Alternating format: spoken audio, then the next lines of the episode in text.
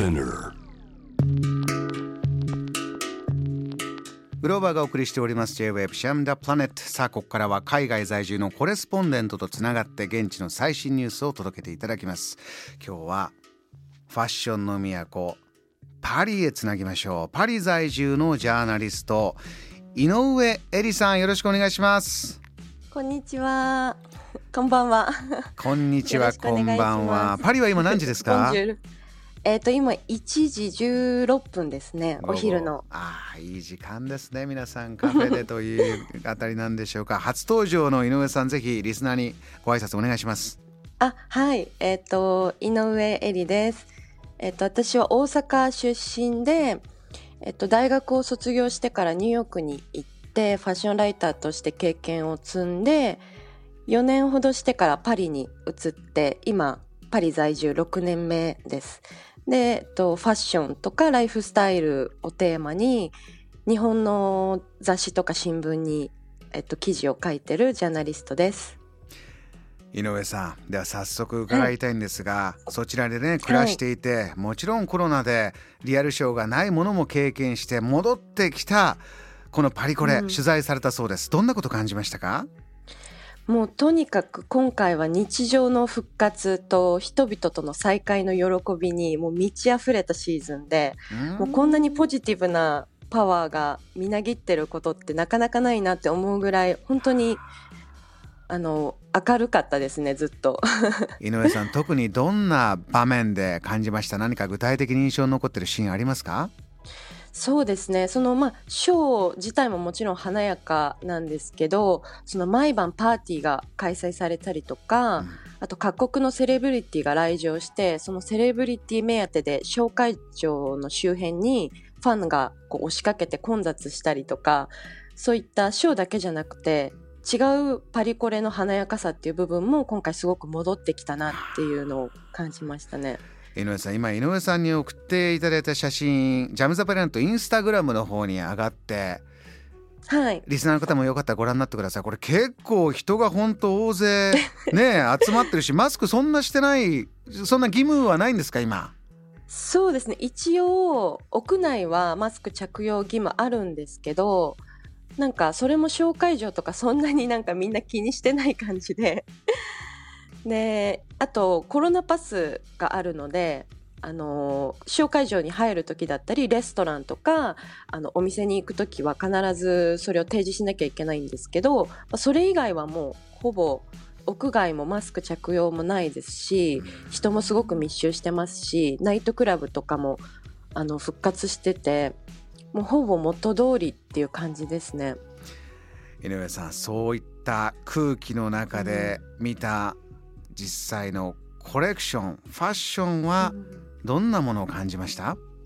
そうですね。なんか先シーズンまではやっぱり未来の希望を語ったりとか気分を鼓舞するようなムードだったんですけど今シーズンはもう次のフェーズに進んで、うん。もう私たちはすでに新しい時代に一一歩足を踏み入れている新しい日常を迎えた上でどのような装いをするかっていう提案がすごく目立ちましたね。あの井上さんこの表現の中からじゃあどういったものを新時代新しい時代のビジョンとするのか、うん。新しい日常ってどんなものなのかそれぞれのブランドがいろんな表現してますけども特に印象的だったもの、何がありました？そうですね。一番印象的だったのがディオールであの紹介所にゲームボードを置いてすごろくゲームさながらに モデルがこう一マスずつ移動するっていう一風変わったランウェイだったんですけどはい。もうでコレクション自体は60年代風のすごく快活でカラフルポップなスタイルで、まあ、全体の雰囲気からは、まあ、ファッションをゲームのように楽しみましょうっていうあのなんか暗くならずにうん。とにかく新しい気持ちで一新しましょうっていうメッセージもありましたし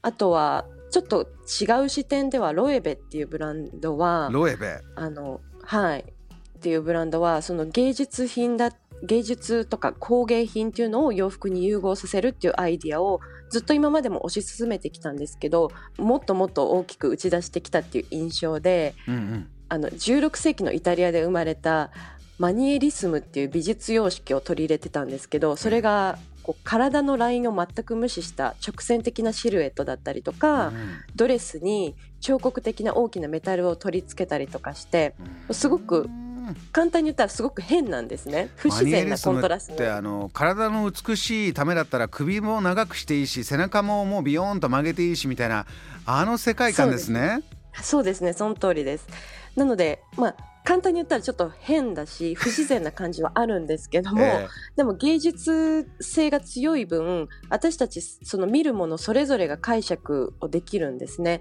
その物事の価値っていうのは一つではなくて多角的で美しいとか正しいって今までされてたものは自分の物差しで判断すべきそういう時代に来てるっていうメッセージを私はデザイナーから感じました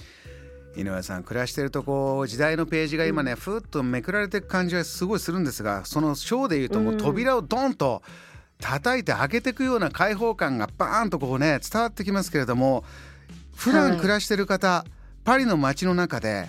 コロナ禍を経て、じゃあファッションに対する皆さんの考え方とか変化実際どんなものを感じてますか今？そうですね。なんか女性私はやっぱ女性なので女性のファッションに注目しちゃうんですけどあの女性性っていうんですかね。もっとこう女性らしい洋服っていうのを今楽しんでるなっていう感覚あります。すごく簡単に言ったらちょっと露出をしたりだとか、えなんかスニーカーがずっと流行ってましたけどピンヒールをまた復活させてきたりとえか、うーん。なんかメイクで言うとちょっとこう赤いリップをもっとつける方が多いなって思ったりとかなんかこう女性であることを楽しんでるような感じがしますね最近街中では。そういったおしゃれの仕方というのはパリではちょっとしばらく引き出しに入れてたものをもう一回出してうん、思い切り楽しんでるこれがフレッシュだというのがあるんでしょうかね。その通りですねはい。ままたやっぱり人と会うっていうことにおいての考え方がちょっと変わったのかなっていうどういう見られ方をしたいか自分をどういうふうに作りたいかっていうのをセルフプロデュースしてる感じですかね。久々にみんなが集まるようになった時にちょっとそういう思い切って華やかにという意識は暮らしの中にもあるということなんですね、井上さんまたぜひうん。じっくりお話聞かせてください。今夜短いで時間でしたけれども、パリの空気伝わってきました。ありがとうございました。ありがとうございます。Jam, the planet.